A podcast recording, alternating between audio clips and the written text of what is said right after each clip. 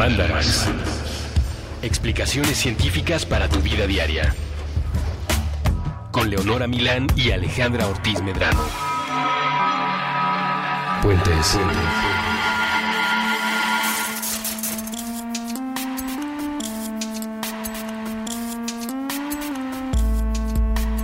Hello. Hello, buenas, buenas, ¿cómo están? Bienvenidos, Eh, sí. Sí, Hola. hola, hola, yo, yo Hola. estoy bien. ¿Sí? ¿Usted, usted cómo está? Yo estoy bien, gracias. Ah, Yo, muy bien. Leonora Milán, estoy bien. Hay salud, que es lo más importante. Es lo que importa. sí hay, a veces no hay. Sí, claro, pues así pasa. Yo, ejemplo- yo también estoy bien, también hay salud. ¿Qué es lo que importa? También, sí. En este episodio de Mandarax, como se le spoilereó en el episodio 89 de Dudas Trascendentales, vamos a hablar de, entre otras cosas, cuando ya no hay salud. Nada de salud, o sea, cuando hay Nada. muerte. Imagínense que ustedes están jugando Street Fighter y el índice, como la barra de vida pasa de amarilla a roja, Ajá. así queda en ceros y la rayita se termina de borrar, no hay color, rayita en cero. Sí, Round. 2 fight, ya no hay round 2. Game over. Game over. Y en general, qué buen ejemplo el de Street Fighter porque mueren de unas maneras muy particulares. También, en, Kill- que- también en Killer Instinct. Sí, pero el peor de todos creo que era Mortal Kombat porque hizo Ah, claro. escuela de las formas coquetas de morir. O sea, había lo que era el Fatality como tal, Sí. que eran super gore, Sí. pero también luego sacaron unas cosas que eran como Babalities. que El en era para- sí. Ajá. Animality. Yo no famoso- recuerdo. Es que ese creo que fue de Mortal Kombat más avanzados, pero sí existía, o era como con una clave, no tengo idea. Y también es- existía el friendship en el momento en el que te perdonaban la vida, pero igual perdías, pero no te morías de maneras horrendas. En Killer Instinct, que era el que, el que yo más jugaba, había, ¿no? Como estos finales que eran ultra y no sé qué otras cosas. Y había uno que también picabas unas cosas chistosas y bailaban. Ah, muy bonito. Muy bonito. Sí. No, no así como caer en un volcán. No, pero en Mortal Kombat sí había creo que uno donde caías en algún tipo de, de- de foso de algo hirviente. O ¡Qué de horror! ácido, o de no siquiera, pero sí, en algún momento, digo, es un castigo milenario. La- la- hay leyendas de cómo culturas y civilizaciones antiguas tiraban a vírgenes en sacrificio ritual a los cráteres de los volcanes tuvieran al parecer una muerte horrenda. Ay, Después, ajá. como que si lo ves históricamente en, sus, en su plausibilidad, es verdaderamente absurdo considerar punto número uno que es una muy buena idea llevar a alguien a un volcán activo y punto número dos, arrastrarle en contra de su voluntad a la cima para después violentamente tirarle al cráter a riesgo, por supuesto, de que, ¿sabes? El volcán está activo y tú puedes morir. Es, es creo que más que común en los mitos, en, en, en- nuestra mitología con- contemporánea, o sea, las pelis. Como que es una cosa que las pelis inventaron porque al parecer muchas de las culturas que se ha dicho que hacían esto ni siquiera tienen volcanes activos. Ah, O eso tuvieron. Está, eso está todavía Ujú, mejor. Sí. Pero la primera, la primera entonces de las formas interesantes de morir que tocaremos en este Mandarax 090 dedicado justo a las formas posibles de fallecer, de perder la salud, de quedar en cero, de no hay round 2, game over. Es justo qué es lo que pasa cuando a uno lo tiran a un volcán. Sí. Yo aquí pondría más bien formas probables de morir y recuerden que la probabilidad va de 0 a 1. Entonces esta es como de 0.000000001. es muy poco probable que alguien muera así, pero pon tú. En una de esas, quién En sabe. una de esas, o qué tal que te conviertes en Lex Luthor, o sea, como en un personaje de caricatura malévolo y quieres matar a tus enemigos de esta manera. Ah, como en plan supervillano vengativo. Ajá, sí, Ajá, ajá. sí. La pregunta es qué pasa, ¿no? Porque creo que existe también en este imaginario la idea de que te hundes lentamente en lava mientras te vas como derritiendo. Como Terminator 2. ¿Te acuerdas? Ajá, Sí. un ajá, poco así. Sí. Y no, la realidad es que no va por ahí para nada. Y es padrísimo. Justo yo lo quería anunciar desde mis dudas existenciales de la semana pasada. Pero qué bueno que gracias a este, además, ¿no? A este ejemplo en particular se decidió hacer este programa, que será un poquito darks y un poquito gore. Creo que es el Porque más cuando- darks hasta ahora. No, porque mandar darks. Creo que ni siquiera es tan darks. Este sí es bien darks. Y miren, o sea, literal desde el principio, desde este primero ya se ve todo lo darks que se va a poner. Resulta que cuando uno se cae a un volcán, a diferencia de lo que se piensa, ¿no? Que es que te hundirás como muy lentamente. En un líquido, ajá, poco. ajá. Sí, la lava no es un líquido. Bueno, sí es, pero, pero es Sí. un líquido hecho de roca. O sea, la lava es roca derretida. Claro, su, su densidad es altísima. O sea, es un, un líquido muy viscoso. Ajá. y es dos o tres veces más denso que el agua.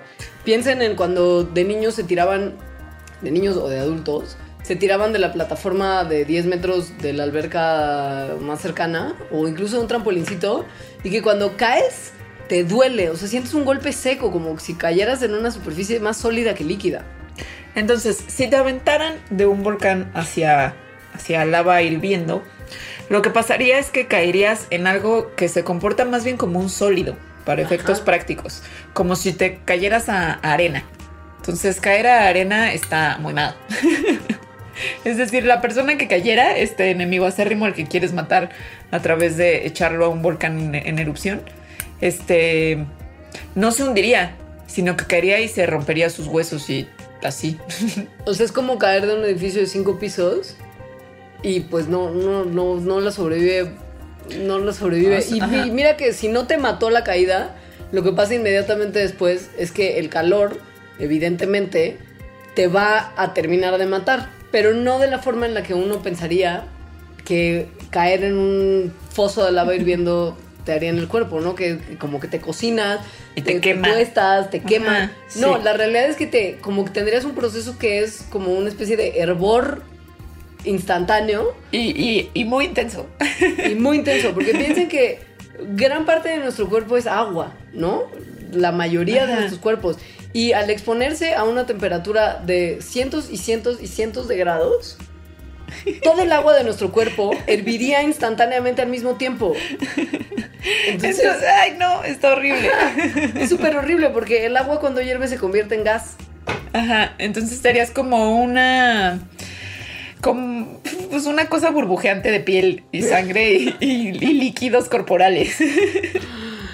Toda esa, todo eso como burbujeo haría que de entre las burbujas salieran como fuentes de lava, Ajá. además, como en plan fuegos artificiales, así, que pueden llegar hasta como, como Dos más de un metros. metro de, altura, de, de tu cuerpo en, en ebullición, y esa misma lava te cubriría para terminar ya de que toda la masa burbujeante en la que te estás convirtiendo quedara sepultada debajo de las fuentes de lava. Y ahora, aquí la palabra sepultado es muy importante porque una vez más, no te estás hundiendo como en agua, te están sepultando en una cosa que es más parecida a la arena. Claro. Ahora, si diera la casualidad de que tú estás en la lava no porque te tiraron al volcán o te caíste al volcán, sino porque de alguna forma pudieras eh, como tratar de cruzar, por ejemplo, un río de lava a pie. O sea, como Si corriendo. Como un, ¿no? Ajá, como la lagartijita esa que corre. Exacto, sobre el agua. Podrías hacerlo por la densidad de la lava. El problema es que te quemarías en el Inter, ¿no? O sea, la temperatura sí es un problema, pero en realidad sí, en esa situación flotarías. Ahora, hubo unas personas que hicieron un experimento, no sé con qué motivo, porque está muy raro, que Porque tiraron a un volcán, tal cual. Bueno, eran unos científicos de volcanes, tal cual. Entonces, eh, tiraron a un volcán un costal de 30 kilos de sobras de comida y otras materia orgánica a un río de lava, tal cual, o sea, un volcán, para ver qué le pasaba. Y, y al parecer, esto que describimos, o sea, de que no se va a hundir, hay ocasiones en las que sí se puede hundir, como con este costal. Que lo que pasó es que se crean unas como corrientes o ríos de en la lava que hacen que sí puedas ir hundiendo. O sea, que sí puedas penetrar en, en esa costra de lava. Entonces, podría ser posible. Yo me quedo con la idea de la ebullición instantánea y la masa burbujeante con fuentes de lava que te sepultan. Esa creo que es mi, mi posibilidad favorita. Si yo fuera una supervillana, y, y bueno, ya en esta fantasía, pues obviamente tendría como viajes en el tiempo y posibilidad de mandar a mis archienemigos al espacio, me encantaría enviarlos a un hoyo negro. O sea, tú estás ya pensando que eres la mala de Guardianes de la Galaxia. No la vi. Pero suena a que sí. Sí, porque Guardianes de la Galaxia no hay como un supervillano que use los hoyos negros aún, por lo menos Ajá. en la primera parte, pero sí todo ocurre en el espacio. Entonces yo, yo no descartaría que en alguna de las entregas posteriores de la saga Yo fuera la supervillana. exacto, eh, tú fueras como Thanos, que es el malo, y tuvieras al hoyo negro como tu aliado. Pues sí, me, esa, esa sería como la manera en que, en que más me gustaría a mí, en estas fantasías gore de las que estamos hablando. Ahora, ¿qué pasaría si eso fuera posible? Esto es muy clavado, es Alan Bloom clavado. Aunque creo que lo vamos a hacer mejor. Ah, o sea, yo para prepararme para este programa entendí lo que vamos a decir, a diferencia de nuestro especial de física. Entonces, a ver, todo esto, como según entiendo casi toda la física que tiene que ver con el espacio, es una especulación, porque en realidad nadie nunca ni siquiera ha visto un hoyo negro, ¿no? Y O sea, mucho menos visitado un hoyo negro no, y bueno. examinado Ajá, qué pasa cuando sí. te acercas de más. Pero son estas cosas que hay en el espacio que son súper, súper, súper masivas, tan masivas que deforman el tiempo y el espacio, y tan densas que todo, todo entra en ellas y no puedes escapar, incluso la luz. Ajá, por eso negro. O sea, Ajá. son negros como Banta Black negros porque toda la luz que entra no se les escapa. Ajá. Entonces, si entraras a un hoyo negro, pasan varias cosas. Bueno, pasarían varias cosas que son muy interesantes. La primera es el efecto pasta de dientes. Imagínense que ustedes tienen una pasta de dientes nuevita y la van a apretar desde abajo para que salga un gran chorro de pasta de dientes que embarrar en su cepillo. Eso sería básicamente en lo que usted se convertiría si entra en contacto con el hoyo negro después de un montón de procesos, pero imaginen, tengan ese visual en mente, es muy Ajá. importante. Los hoyos negros tienen una cosa que tiene un nombre increíble que se llama horizonte de sucesos o horizonte de eventos. Me encanta como para nombre de banda. Está increíble, sí, a mí me encanta este nombre también. Entonces, el horizonte de sucesos es, si, si pensamos que el agujero negro tiene una forma esférica, entonces es la superficie que rodea a, ese hoyo negro. Y entonces, la velocidad para escapar de esa superficie coincide con la velocidad de la luz. Entonces nada, in- incluida la velocidad de la luz, puede escapar porque entra y para, para salir de ahí tendría que, ¿no? que, que ser más rápida que ella misma. Obviamente no hay nada en el universo que sea más rápido que la luz. Entonces nada escapa de ese, de ese horizonte de sucesos. Eso porque el campo gravitatorio del hoyo negro es tan intenso que digamos que si llegas al horizonte de sucesos, que es como el punto de no retorno, la gravedad del hoyo negro te jala de una forma tal que no hay manera justo ni para los fotones de escaparla. Entonces, em, cuando un objeto cruza este, este suceso, este horizonte de sucesos, entonces la física que le ocurre es la misma física que hace que las, corre- las corrientes marinas, cuando hay luna llena, tengan, tengan como este efecto de que se sube la corriente. Eso ocurre porque la fuerza de la gravedad decrementa, disminuye con la distancia. Entonces la luna jala una, el lado de la Tierra que está más cerca de ella de una manera más fuerte que el lado que está más lejos. Entonces la Tierra, de una manera imperceptible, se alarga tantito hacia la dirección de la Luna, pero otros objetos que no son tan masivos como la Tierra, como por ejemplo los fluidos que existen en ella, sí es perceptible que tanto se están haciendo hacia allá. Mucho marea, mucho ola, mucho corriente Ajá. marina, Ajá. todo por el, el efecto gravita- gravitacional de la luna sobre la Tierra. Entonces esa corriente marina, pero ahora con una fuerza gravitatoria gigantesca, que es la del hoyo negro, pues se hace, ¿no? Magnitud hoyo negro. Y entonces todos los fluidos del cuerpo, en este caso de la persona que está entrando, se empiezan a jalar hacia un lado, hacia el lado del hoyo negro. Esto quiere decir que si una parte de tu cuerpo está siendo jalada como con más fuerza que la otra, tu cuerpo se estira. Es un proceso cuyo nombre científico que, que creó un astrofísico británico que se llama Sir Martin Rees, que es padrísimo, es espaguetificación. O sea, si llegas a pasar el evento, el horizonte de sucesos de un hoyo negro, te espaguetificas. Una parte de tu cuerpo empieza a ser jalado con tal violencia que tu cuerpo se estira hasta que Se estira ya y se estira. Sí, hasta que te conviertes en un como riachuelo de partículas subatómicas que son absorbidas por el hoyo negro finalmente. Y se parece a cuando aplastas una pasta de dientes porque hay partes del cuerpo que tendrían, o sea, que serían jaladas con mayor fuerza porque tienen más masa, como por ejemplo la cabeza. Ahora, esto pasaría tan rápido que no tendrías mucha oportunidad de ver lo que está pasando en el hoyo negro, ¿sabes? O sea, porque sería como de maldita sea, vale la pena porque me voy a asomar a uno de los lugares más misteriosos de nuestro universo. Ajá. Bueno, como tu cerebro se disociaría a escala de átomos en instantes, tendrías realmente poco tiempo para checar el paisaje. Pero si en algún momento tuvieras oportunidad de ver algo, que es un viaje, tendrías que tener en cuenta lo siguiente. Como al acercarte hacia el hoyo negro y empezar a caer en él, te empiezas a acercar a la velocidad de la luz, empiezas a moverte más rápido a través del espacio. Sí. ¿no? Por la fuerza gravitatoria y el jalón que te está metiendo. Si te estás moviendo más rápido en el espacio, te estás moviendo más lento en el tiempo.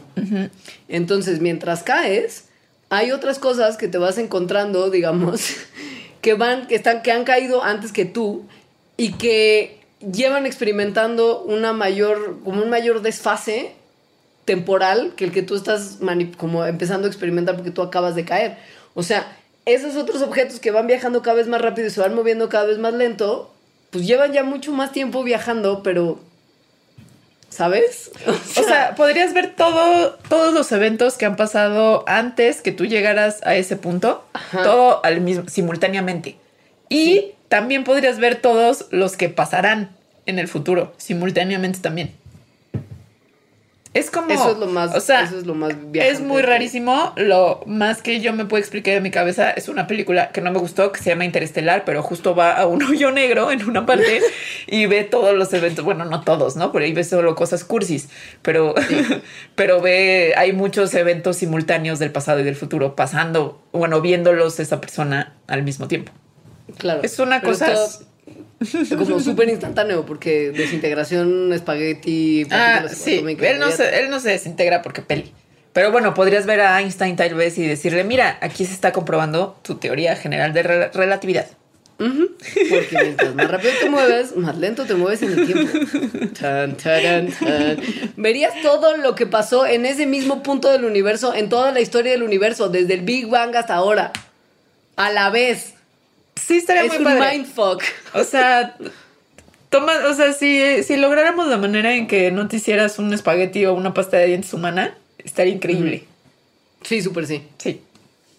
Ahora, vamos a hablar de más cosas del espacio. ¿Quieres que lo hagamos de una vena o nos vamos primero a un corte y luego porque morir en el espacio De una vena. O sea, lo de lo del hoyo negro es la como mejor alternativa posible de las muertes espaciales. Todas las demás son una catástrofe verdadera. O sea, esas son las de probabilidad muy, muy, muy chiquita, lo del, lo del hoyo negro. Pero hay gente que sí va al espacio. O sea, Sí. astronautas. Y tienen Seguido. probabilidad de morir allá arriba. Entonces, ¿qué pasa si mueren allá arriba? El problema de lo que pasa cuando uno muere ahí arriba es que se hace, o sea, deja tú que morir en el espacio debe de estar súper horrible, pero ya un poco lo estás esperando, porque si vas al espacio, difícilmente vas a ser tú, Sandra Bullock, en Gravity. Difícilmente. Ay, no puedo dejar de cantar en mi cabeza. I don't wanna close my eyes. Viva Ben Affleck. Pero Ben Affleck además sí muere, ¿no? Todos mueren, todos mueren. ¿Por qué? Porque suicida, pero en este salvan, caso, pero en- salvan el, salvan a la tierra. En Gravity, Sandra Bullock no muere y no salva a nadie más que sí misma, pero muestra que los biólogos, cuando tenemos nuestra mente determinada en sobrevivir y Matthew McConaughey nos habla en nuestra cabeza, o George Clooney, ¿no? George ¿Quién Clooney, era? George Clooney. podemos sobrevivir todo e incluso leer un manual de instrucciones para una cápsula espacial en ruso y llegar a la Tierra intactas, divinas, en tank top.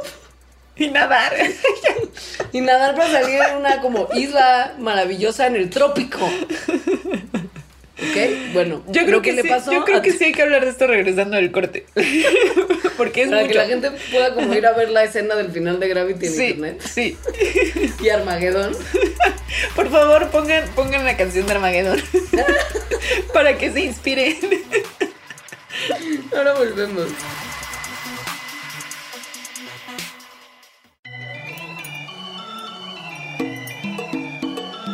Venimos a compartir porque si nos gusta vivir. Hora de disfrutar lo que Mez Jamaica trae. Si el mezcal está muy rudo, con Jamaica yo lo ayudo. Si tu peda está muy lenta cabe y la. Mezcamaica es para ti. Para ti que compartes conversaciones que te interesan, que procuras la mejor versión del Internet para ti, que comprendes la importancia de pensar global y consumir local. Creadores, productores y consumidores locales reunidos en la tienda de Puentes. Puentes. Puentes. Completa un círculo que nos beneficia a todos. Visita nuestra tienda en puentes.me. Mezcamaica es para ti. Es para ti. Es pasión, la mezcanción es para ti, para mí.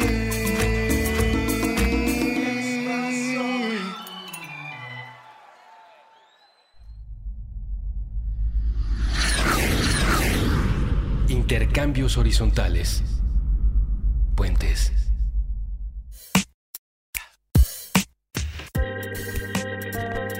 Ya volvimos. Ya volvimos y les vamos a contar lo que pasa con tu cuerpo una vez que mueres en el espacio en todas estas películas.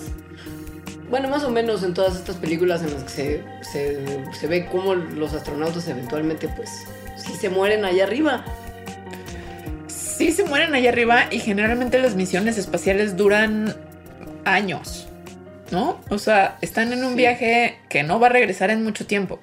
Entonces, ¿qué pasa si hay un cadáver en el espacio durante mucho tiempo? Esto solo ha sido una cosa a la que la humanidad se ha tenido que enfrentar 18 veces, porque solamente han muerto 18 personas en el espacio. Consideren que este es un número bajísimo si se toma en cuenta que nos encanta lanzar a la banda en cohetes sin que realmente sepamos qué demonios está pasando y qué va a pasarles. O sea, que hayan sido solo 18 me parecen unos números súper buenos. Sí. Y en realidad no estoy segura, pero casi segura que estos 18 no se preocuparon por lo que les pasó a sus cuerpos, ya que sus cuerpos... mm, bueno, contemos lo que puede pasar. Sí, digamos que ha habido casos en los que todo, toda la tripulación de un vehículo Explota. ha muerto. Entonces, no es que de repente nada más se muere uno y todos los demás es así como de, ah, what? Sí. Ahora, estas son cosas que tenemos que empezar a pensar porque conforme se acercan las misiones tripuladas a planetas como Marte con intenciones de colonizar eventualmente, pues probablemente esto va a pasar con más frecuencia de lo que pasaba antes. ¿no? Ah, ok. Entonces, Sí. cuando, si estás en el espacio, en el espacio tal cual, o sea, no adentro de una nave espacial, sino por ahí flotando, es muy, muy frío allá afuera. Entonces, si te quedas un ratito, te congelas. Lo primero que pasa, bueno, no. Lo primero que pasa es que mueres de asfixia, en realidad. Claro. Como se ha visto en algunas películas, por ejemplo, Total Recall. Sí. Schwarzenegger enfrentándose al vacío del espacio es súper mal viajante. Es súper mal viajante, sí. O sea, esto es como en el hipotético, por ejemplo, de que estás teniendo un paseillo por el espacio, que saliste a reparar la nave, y llega un micrometeorito y se estrella contra tu traje y le hace un agujerito a tu traje de astronauta que tiene oxígeno y temperatura controladas. Pues si el oxígeno se va y la temperatura deja de estar regulada, pasa que primero te asfixias y luego te congelas. Y que la presión es diferente. Entonces también empieza un proceso de compresión que, que en realidad estás expuesto en un vacío. O sea, el vacío Sí. del espacio. El vacío ya no en una cuestión metafórica, sino en un vacío de presión. Sí, Entonces eso haría que el agua en la piel y la sangre comenzara a, a vaporizarse. A evaporarse, perdón. claro, y esto hace que tu cuerpo se empiece a inflar como un globo. Ah, como Schwarzenegger. ocupa- claro, porque el gas eh, ocupa más espacio que el líquido. Entonces, si tu agua se convierte en vapor, te inflas como un balón, se colapsan tus pulmones y después de 30 segundos, si todavía estás vivo, estarías paralizado completamente. Entonces en realidad es una muerte rápida. Supongo Súper que rápida. muy dolorosa, pero rápida. Horrible. Sí. Schwarzenegger se veía que la pasaba bien mal. Entonces, eh, a nadie le ha sucedido que se muera en el espacio y, y que se tenga que recuperar su cuerpo. Pero, o sea, por esto que decías, Leonora, de que las misiones espaciales y los viajes al espacio, pues probablemente vayan a ser más comunes en unos años de lo que son ahora. Entonces, la NASA sí se está preparando para saber qué hacer o para tener políticas de cómo regresar cadáveres a la Tierra o qué hacer con estos cadáveres cuando están en el espacio. Claro, debido a que, por ejemplo, en la Estación Espacial Internacional no hay, hay como bolsas para cadáveres y receptáculos correctos y pertinentes para mantener ahí a un cuerpo en probable descomposición el tiempo Pues que sí. necesite mantenerse ahí. Que podría infectar ¿Qué a los demás, sí. Exacto. Ajá. ¿Qué se hace? ¿Lo guardas en un traje espacial? ¿Lo metes a un locker? ¿Qué pasa cuando empieza a oler? Lo tiras al espacio, al cabo que Claro. no es de nadie, tierra de nadie, pueblo sin ley. Lo mandas a la Tierra en uno de los en una de las naves que les traen y les llevan comida y recursos a los astronautas de la Estación Esta- Espacial Internacional. Lo quemas con la basura una vez que entras de nuevo a la atmósfera de la Tierra. O sea, ¿qué se hace, manito? Pues lo que la NASA ha pensado que es mejor y para esto contrató a una empresa de, de ecoentierros que se llama Promesa. Pero tiene- se, llama, se llama promesa por algo bien padre, no es como porque hippies y chairos y como palabras semi-italianas. No, no, tiene sentido.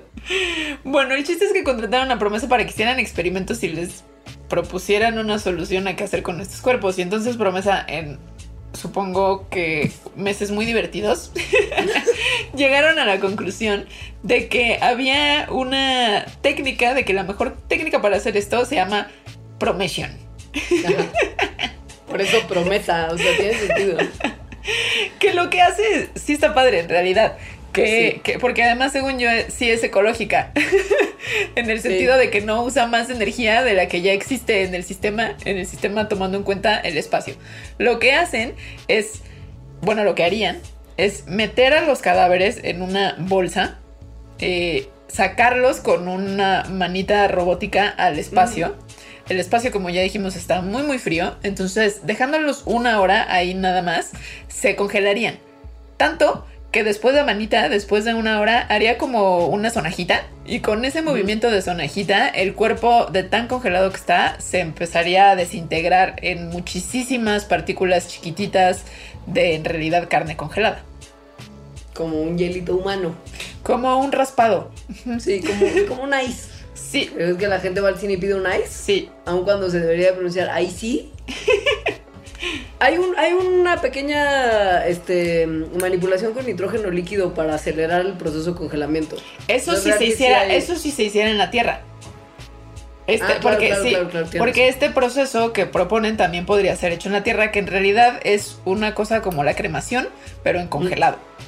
O Claro. sea, porque al final reduce los restos del cuerpo, los restos humanos, a algo parecido a cenizas, pero, pero que fueron llevadas a ese punto por un, por un estado de mucho, mucho frío.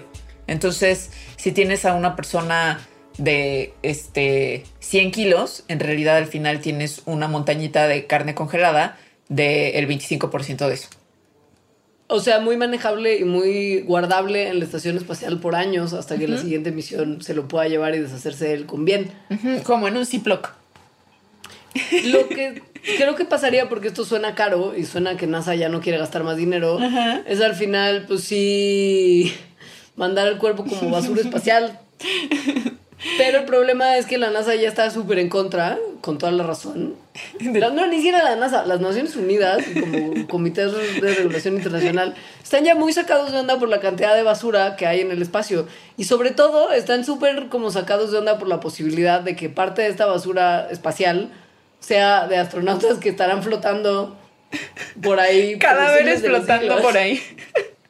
Se entiende que la ONU no esté tan como contenta con esta perspectiva, pero debido a que no hay lineamientos estrictos sobre qué hacer en este tipo de casos y más bien se ve caso por caso cómo se puede resolver el problema, entonces yo no descarto la posibilidad de que en algún momento alguien quede ahí flotando en la inmensidad.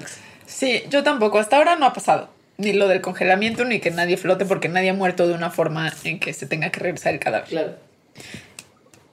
Hay gente padrísima que se dedica a analizar las probabilidades de que estos escenarios que mencionamos y muchos otros igualmente espectaculares ocurran realmente en esto de la probabilidad que Alejandra marcó, pues que sí, de 0 a 1, cuánto, qué tan probable sería que te pasen unas cosas muy tremendas.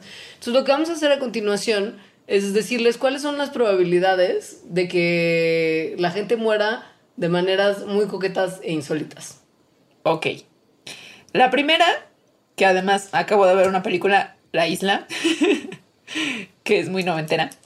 Eh, eh, alguien muere por un ataque de tiburón. Esto es muy, muy poco probable. Aproximadamente 40 personas mueren al año por ataque de tiburones, lo cual da una probabilidad de 1 en 3 millones.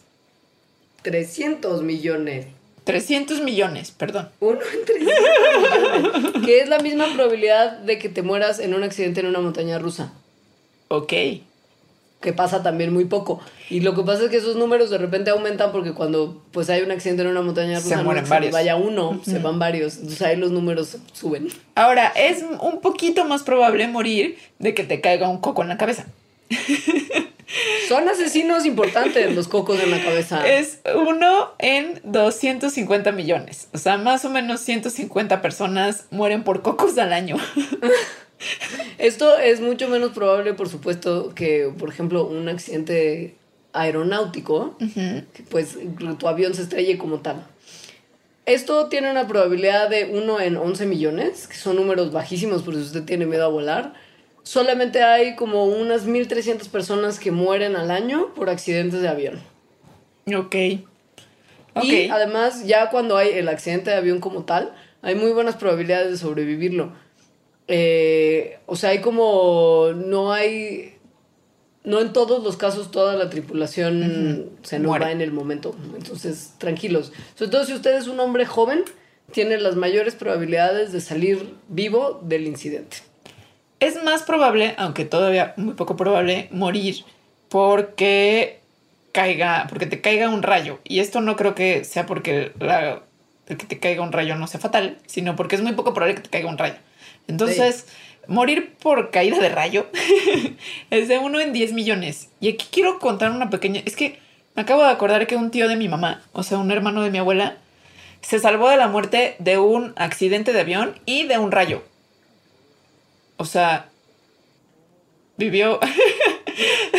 Estuvo en un accidente de avión y sobrevivió. Y, y porque era piloto, cayó. Y entonces cayó en la selva, digo, en la montaña en Chihuahua o algo así, junto con su pasajero. Y estuvieron tres días en, en la Sierra Madre, supongo, hasta que alguien los encontró.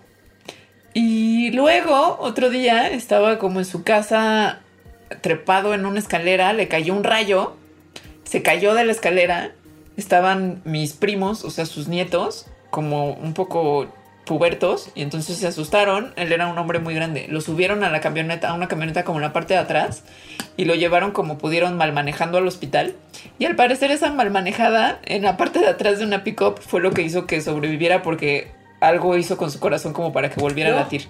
Ajá. ¿Estás hablando en serio? Entre eso y tu amiga la que cultivó una larva en su brazo ¿Es y en luego serio? lo escribió en un blog, me hace pensar que la gente que te rodea es sumamente extraña. Es en serio, es en serio. Tenía, y esto yo lo vi, tenía como la quemada en la piel de donde le salió el rayo. O sea, le Porque entró. el rayo, le- ajá, todo le lo que entró, entra sí, que exacto. Le entró por un brazo y le salió como por el abdomen. Y no pasó por ningún órgano, que en general eso es lo que pasa. O sea, que te quema Qué por dentro. loco. Ajá. Güey, es tan loco como que las mismas probabilidades de que te caiga un rayo y te mate son las que tienes de morir por la radiación que se escapa de una planta nuclear que esté cerca de ti.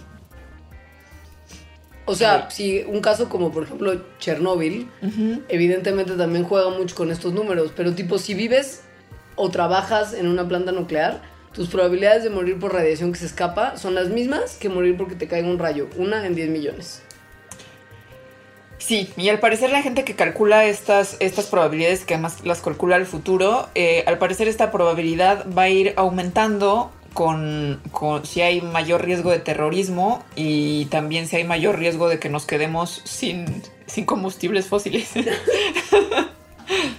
que es evidentemente una probabilidad real. Yo por eso estoy súper, súper, súper, súper al pendiente de toda la gente que en equipos internacionales está desarrollando reactores de fisión nuclear en vez de fusión nuclear, ok. que es la manera en la que sí podríamos tener energía nuclear segura y limpia y sin desechos. O sea, sin tanto peligro horrible. Exacto, porque la energía que se obtiene al juntar átomos es mucho mayor a cierta velocidad y en ciertas condiciones de temperatura y presión que la que se obtiene al dividirlos. Y además no hay basura nuclear. Es padrísimo. La fusión, la, mm, la fusión nuclear es increíble. Pero pues justo es tan difícil porque necesita tanta energía en un principio que no se ha podido lograr una reacción estable hasta hoy. Algún día hablaremos de la fusión nuclear. Ok. Ahora, algo, algo que es más probable es morir por agua caliente, por agua muy, muy caliente. Como hirviendo. Sí, lo cual está muy feo porque además generalmente ocurre en niños pequeños de, de menos de 5 años. Son los accidentes, no es la población en la que ocurren más de estos accidentes. La probabilidad de morir así es de 1 en 5 millones. Ahora, es más probable, y esto sí me parece padricísimo y tremendo a la vez, es más probable todavía que la gente que es zurda muera por utilizar mal productos que están hechos para diestros. Ay, no, como la tienda de Ned Flanders, por eso es, Es importante. Claro, es que de verdad es muy tremendo. Los zurdos no pueden usar, por ejemplo, tijeras de diestros fácilmente. Simplemente no están diseñadas para cortar si las usas con la mano equivocada. Ok, y entonces Es una estamos, cosa muy sí. loca. Y entonces estamos pensando en sierras eléctricas diseñadas para diestros y un zurdo lo está utilizando. De hecho, este es el accidente más común en este tipo de casos. Más de 2.500 zurdos al año mueren por mal uso de un producto para diestros. Es uno en 4.400.000. Qué raro. Qué loco. Está loquísimo eso. Ahora, mucha gente muere por intoxicación debido a alimentos. Uno en tres millones. Esto es un montón. En el caso extremo de que usted se caiga de la cama, le avisamos que esto puede ser fatal. Porque por lo menos en el Reino Unido, 20 personas al año mueren por lo menos por caerse de la cama, obviamente siendo los más jovencitos y los más viejitos los que están más en riesgo. Las probabilidades es una en dos millones. Uy. Mm. Este, una en 43.500 personas mueren en accidentes en trabajo. Una en ocho mil. O sea, trabajar mata. accidente. Claro. y sobre todo si tienes que manejar para llegar a tu trabajo, porque cada año 1500 conductores se estampan y mil peatones y ciclistas mueren en accidentes de tránsito. Entonces, no vaya a trabajar. O sea, no trabaje y sobre todo no se desplace. Y luego pues ya son los números que tienen que ver con enfermedades y problemas de salud que ya no vamos a tocar porque tenemos unas cosas como más locochonas que contarles en lo que queda de este Mandarax. Sí, sí. Me parece ¿No? bien. Sí. Digo, solamente como ya viniendo a la realidad un poquito, hablar tal vez de que en los países de ingresos bajos muchas de las muertes que hay al año se deben a enfermedades que tienen que ver con precisamente mala educación, malos recursos, malas capacidades de reacción ante una enfermedad, o sea, enfermedades transmisibles, afecciones maternas, perinatales, o sea, como de los niños recién nacidos y feto, y nutricionales. Y esto es súper triste. Sí. Porque, o sea, cotorrear de las probabilidades de que te caigas de una cama y morir en la noche, pues, sí es una tragedia, pero eso no es algo que se podría evitar si hubiera condiciones iguales y parejas en el mundo, ¿no? Sí. Es súper un bajón. Y en realidad las estadísticas de las que hablamos ahorita están calculadas como si todo el mundo tuviera las mismas condiciones, o sea, como si todo el mundo fuera a la playa las mismas veces, playas donde hay tiburones, ¿no? Claro. En realidad estas estadísticas para que fueran más realistas, pues tendrían que calcularse sobre la cuántas veces te subes a un avión al año, por ejemplo, ¿no? Así es tu riesgo de, de morir en un accidente de avión, pues aumenta. Entonces, dependiendo, esto es importante porque dependiendo de a qué población estadística perteneces, es decir, por ejemplo, la edad o tus condiciones socioeconómicas, el país en donde vives, entonces las causas de mortandad son distintas y por lo tanto la probabilidad de que mueras por una de estas causas son distintas también. Y eso es importante para ya en un nivel como más de políticas o de salud pública, porque dependiendo de esto, entonces se pueden crear estrategias para prevenir muertes que, que justo pueden ser preveni- prevenibles, ¿no? Como de enfermedades que no tendrían que ser mortales como una diarrea. O la diabetes, la diabetes misma, que aprendiendo a manejarla, y si uno se entera a tiempo que la tiene y se le enseña el tratamiento que va a seguir y uno es constante con el tratamiento, no tendría que reclamar tantas vidas como lo hace al año. Y en México sigue siendo una de las tres principales causas de muerte. Sí. Yo estuve viendo y les ponemos en la, en la bitácora. eh, en el INEGI tiene una, una cosa padre que es que puedes poner según en México completo o según el estado y luego por rangos de edad y por género cuáles son las causas de muerte. Entonces, no, si te clavas con que te claves 10 minutos y veas diferentes cosas, da datos padres. O sea, por ejemplo, buscar de qué mueren más las mujeres de 15 a 24 años y la tercera causa de muerte en ellas son agresiones. Sí. En grupos de adolescentes, por ejemplo, de repente uno se encuentra números muy preocupantes como que la creo que segunda causa de muerte o algo así es el suicidio, ¿no? O sea, Sí. son cosas que te hacen pensar muchísimo en las circunstancias que, que, de- en la- de- que derivan en, en estas muertes. Claro. Que justo son, en la mayoría de los casos, evitables si uno pone más atención, más esfuerzo y más recursos. Sí. Entonces, ¿te parece que vayamos a un corte? Sí, y después les vamos a decir algunas de las cosas netas y más como feas de que uno puede morir. Ok. Va, ahora regresamos.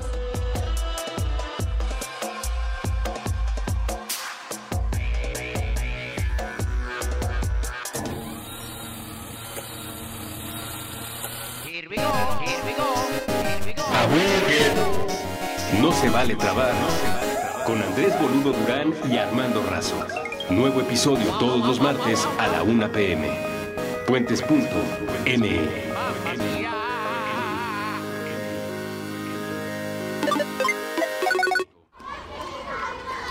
Considerando la minúscula posibilidad de que cuanto sabemos esté mal. Puentes. Aquí todos estamos locos. Con Rafael López. Nuevo episodio todos los viernes a las 8 a.m. Puentes.me.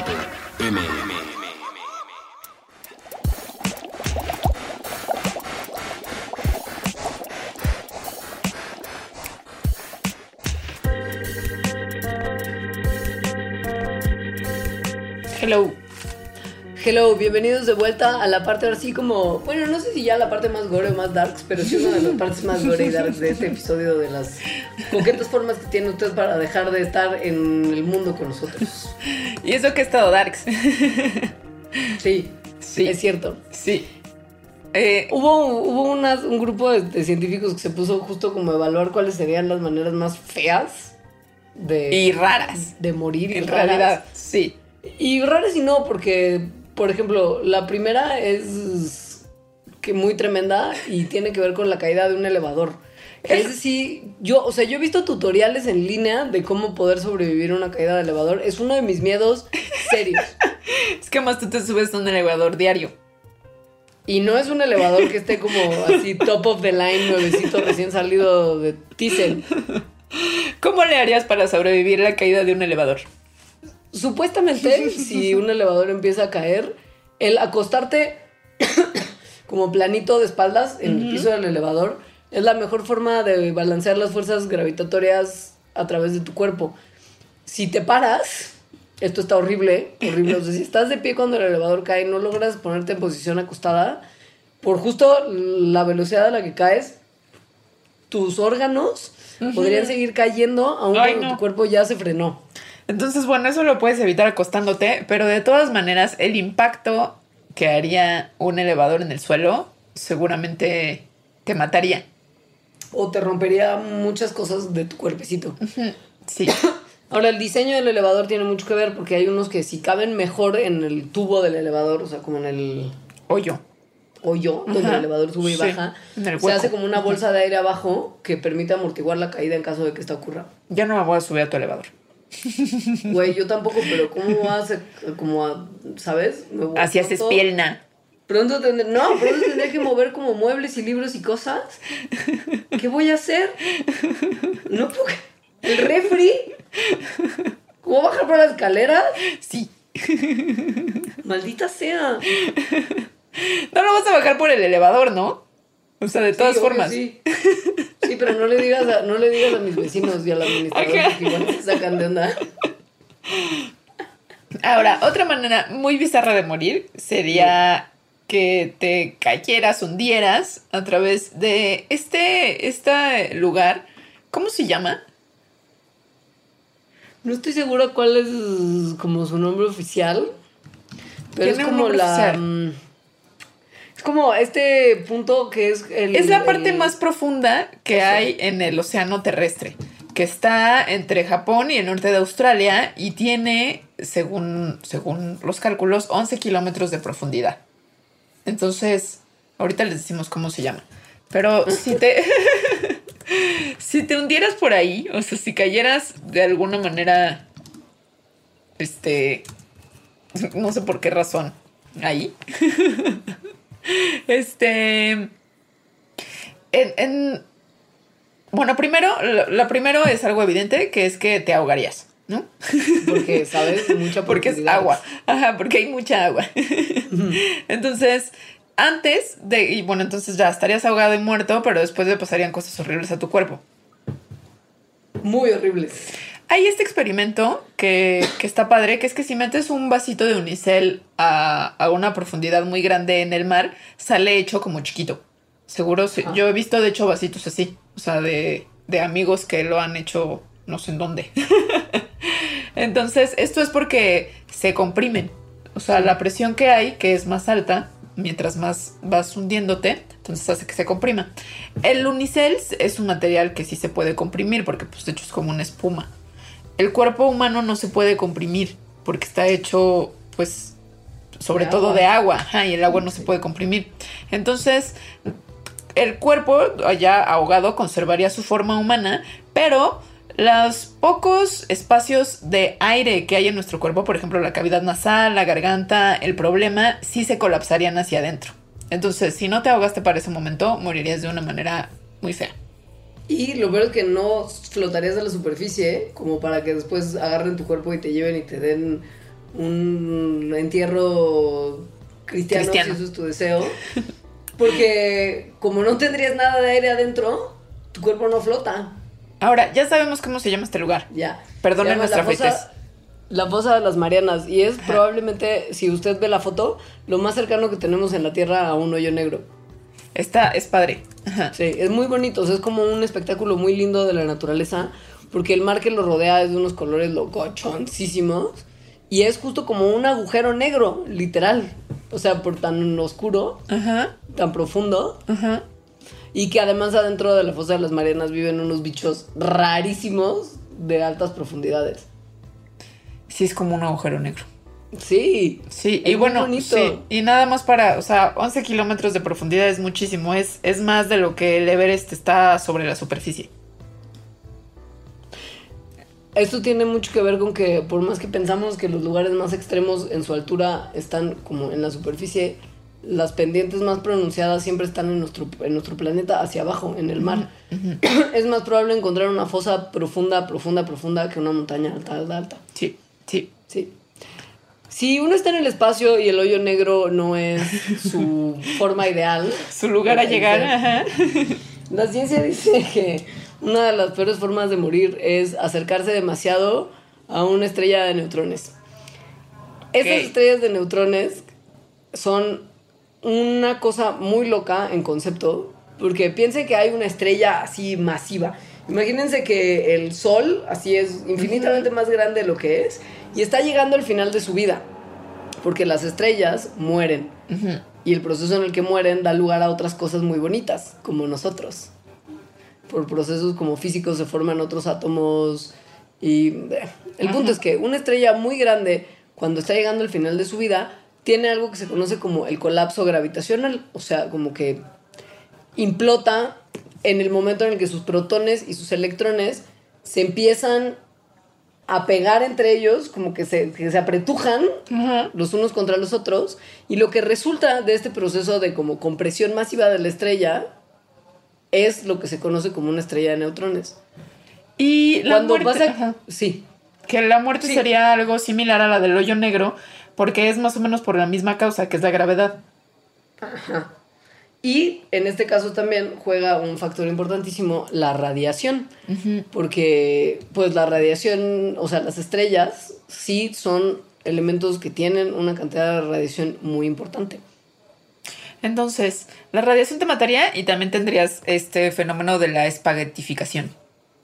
Y llevándolo todavía más allá, como hay también tanto magnetismo, las estrellas de neutrones son 100 billones de veces más fuertes que los imanes que tenemos en la Tierra en su magnetismo. Así que el imán más cerdo fuerte que hay en, en el planeta, las estrellas de neutrones son así años más magnetismo. Entonces, tanto magnetismo hace que tus átomos se distorsionen como a pequeños tubitos chiquititos y todas las uniones entre átomos que componen las moléculas a partir de las cuales está construido nuestro cuerpo se rompen. Entonces te conviertes como en una especie de nube humana hecha de plasma que se espaguetifica y es jalada también hacia la estrella por la fuertísima gravedad.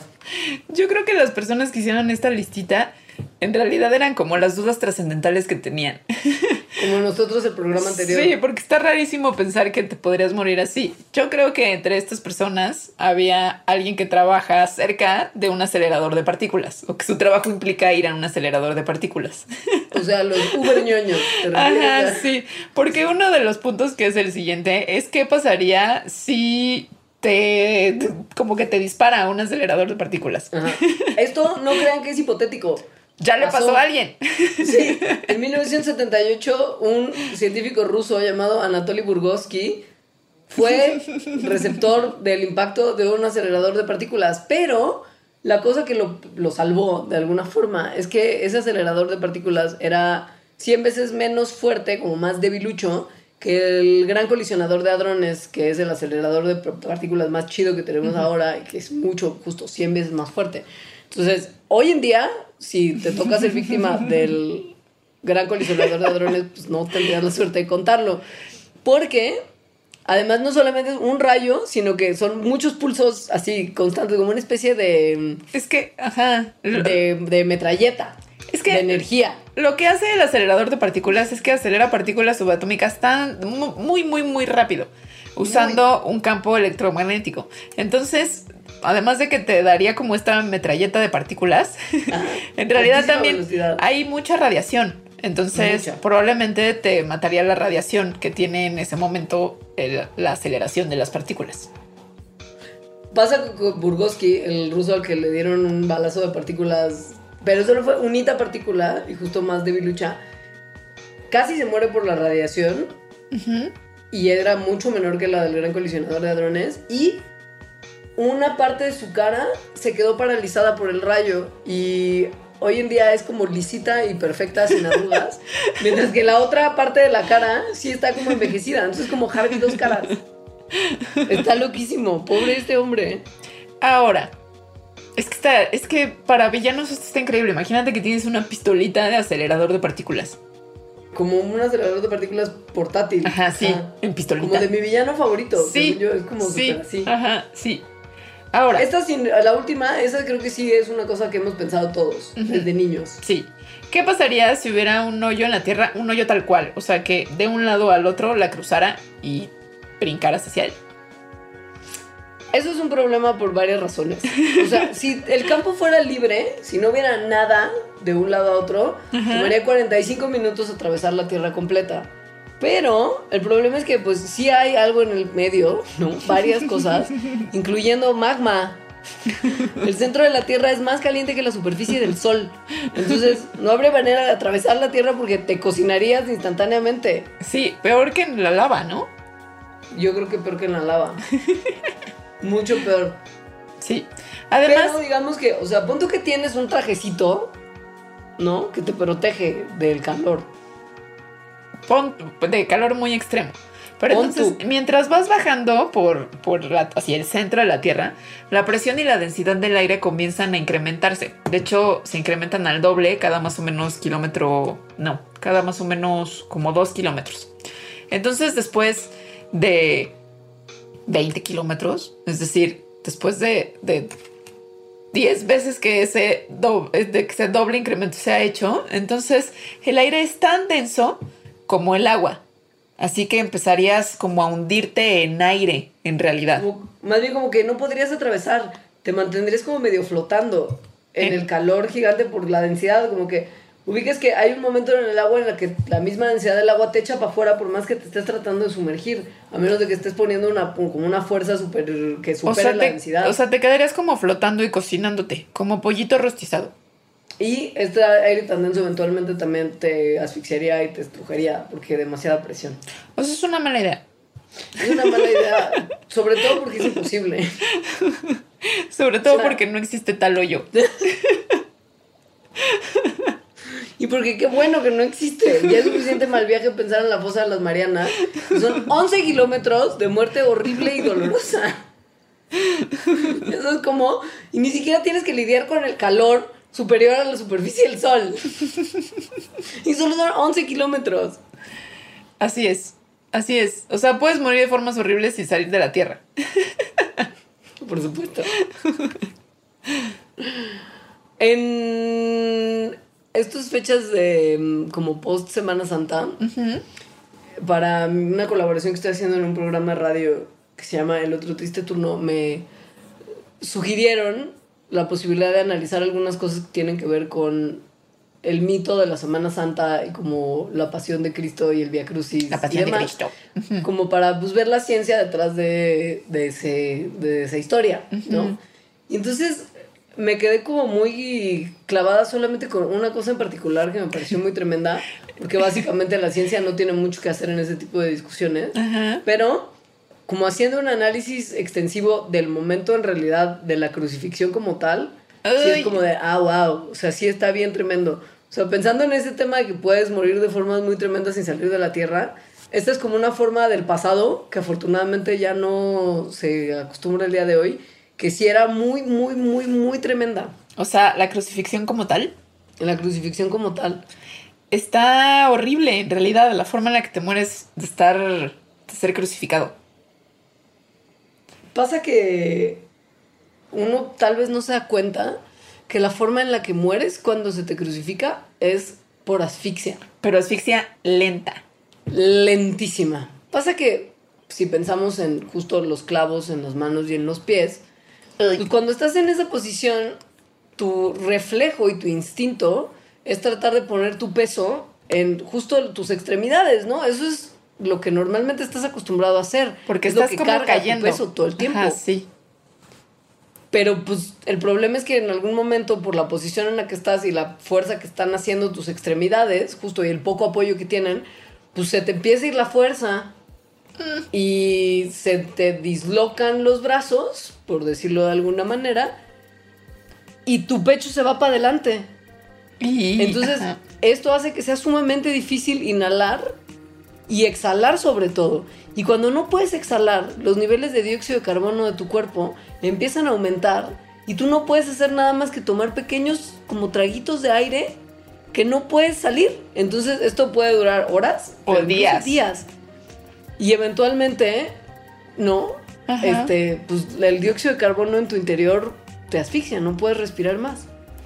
Está horrible. Y, y de Está hecho. horrible. sí, y de hecho, por, por tan horrible que bueno, pero que lo querían continuar haciendo. Una de las cosas que hacían para que fuera menos horrible es romperle las piernas a, a las víctimas de crucifixión para que entonces no pudieran estarse colgando y hacer esa fuerza y entonces murieran pues más rápidamente. más rápido. Ajá, sí. Qué Es- tremendo. Sí, está verdad. feísimo. O sea, es horrible cuando uno ve estas listas. Es padrísimo cuando piensas en justo cómo tú serías un supervillano y qué harías de hacer hoyos para el centro de la Tierra y mandar a tus víctimas ahí. O al agujero negro en el caso de que tú seas la supervillana de los Guardianes de la Galaxia en un futuro. Pero sí está bien loco que la gente se inventó unas cosas muy tremendas a lo largo de los años.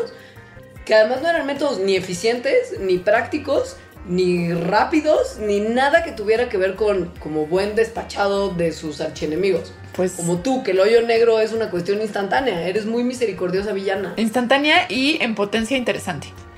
En potencia iluminadora. Ajá. Iluminadora. Sí, una muerte muy, muy horrible que además ya sigue ocurriendo. O sea, que humanos le provocan a otros humanos. Es eh, en Estados Unidos, ¿no? Eh, no, sobre no todo. aquí. Ajá, sí. Que es la inyección letal. Letal.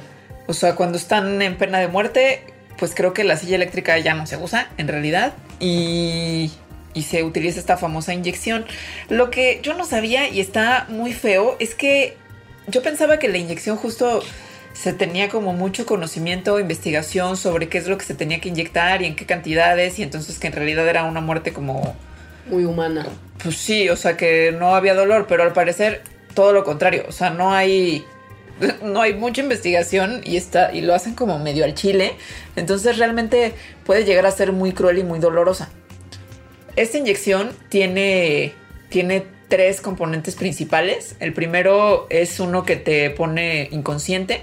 El segundo es uno que te paraliza. Y el tercero es el que te mata. Entonces, parece que es como algo médico y regulado, pero como ya dije, no es. Entonces se les da como una combinación de estas cosas que no está bien. Y cuando eso sucede, entonces la, el elemento que te, que te deja inconsciente está muy bajo, pero el que te paraliza está alto. Entonces las personas en realidad están paralizadas. Eh, sin estar inconscientes, pero, sin estar inconscientes, o sea, siguen como semiconscientes. Y el, el elemento que te mata lo que hace es sofocarte lentamente y hacer que el corazón se pare lentamente, lo cual suena que es bastante doloroso. Y sobre todo la clave es lento. O sea, todo esto está pasando poco a poco, no es una cosa instantánea. Sí, está horrible. Esto es parte de lo que está motivando la discusión que continúa de si debería de omitirse, por supuesto, la pena de muerte y si se deberían de cambiar los mecanismos para, en caso de decidir continuar con esta sanción, cómo, cómo hacerlo de una manera como más sensata. Y No, es que está muy poco sensato o sea, hacerlo. no, y además, es Sí. ah, por ejemplo, hace unos días acaban de ejecutar justo a dos presos, como con extra prisa porque se les iban a echar a perder en la cárcel unas inyecciones que tenían y pues para no desperdiciar, Ay, no puede más ser. bien despacharon como, ya sabes, o sea, Sí. esa mentalidad gringa de gente que cree que sería una buenísima idea, por ejemplo, traer de nuevo la silla eléctrica en sustitución de las inyecciones letales, pensando que esto es algo que se puede hacer viablemente para responder a la falta de suministros de inyecciones letales que hay en Estados Unidos. Porque es cierto, por eso se preocupan tanto que se les echan a perder.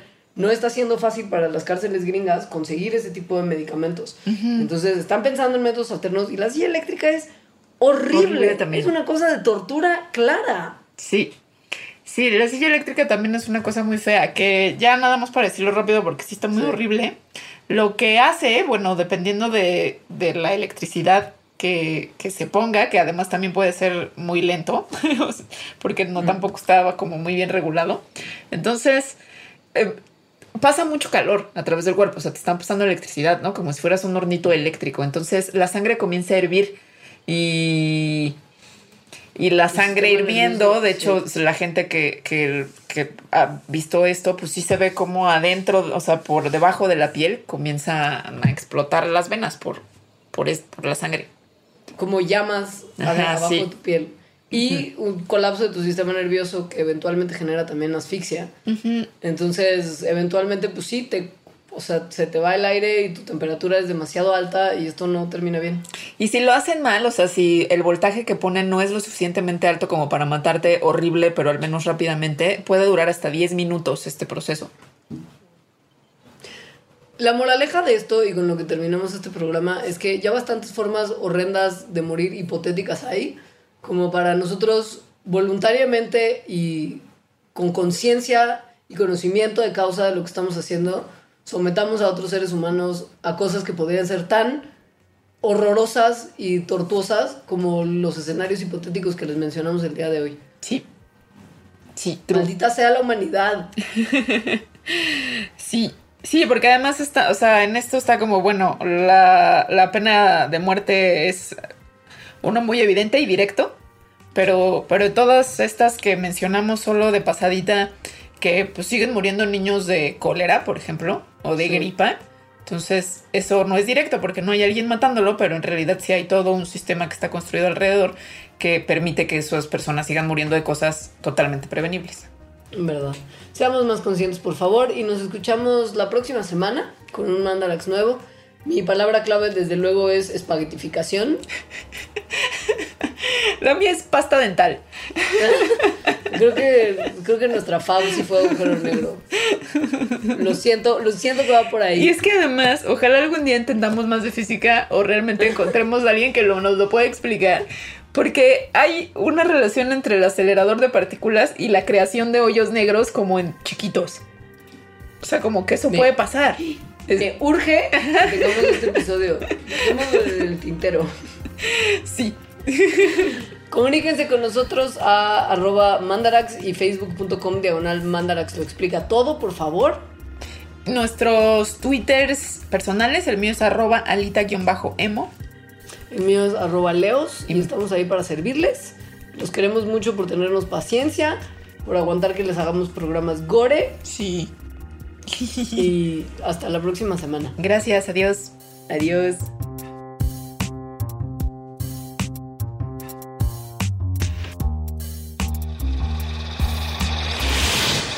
Mandarax. Explicaciones científicas para tu vida diaria. Con Leonora Milán y Alejandra Ortiz Medrano. Puentes.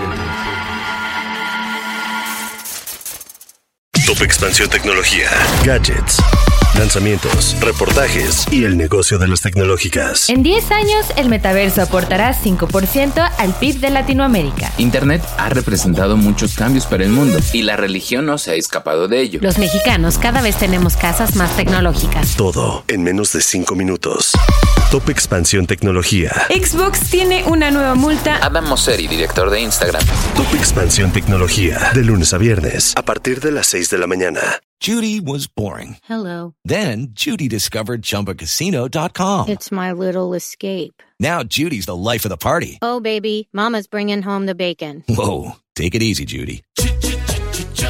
The Chumba life is for everybody. So go to ChumbaCasino.com and play over 100 casino-style games. Join today and play for free for your chance to redeem some serious prizes.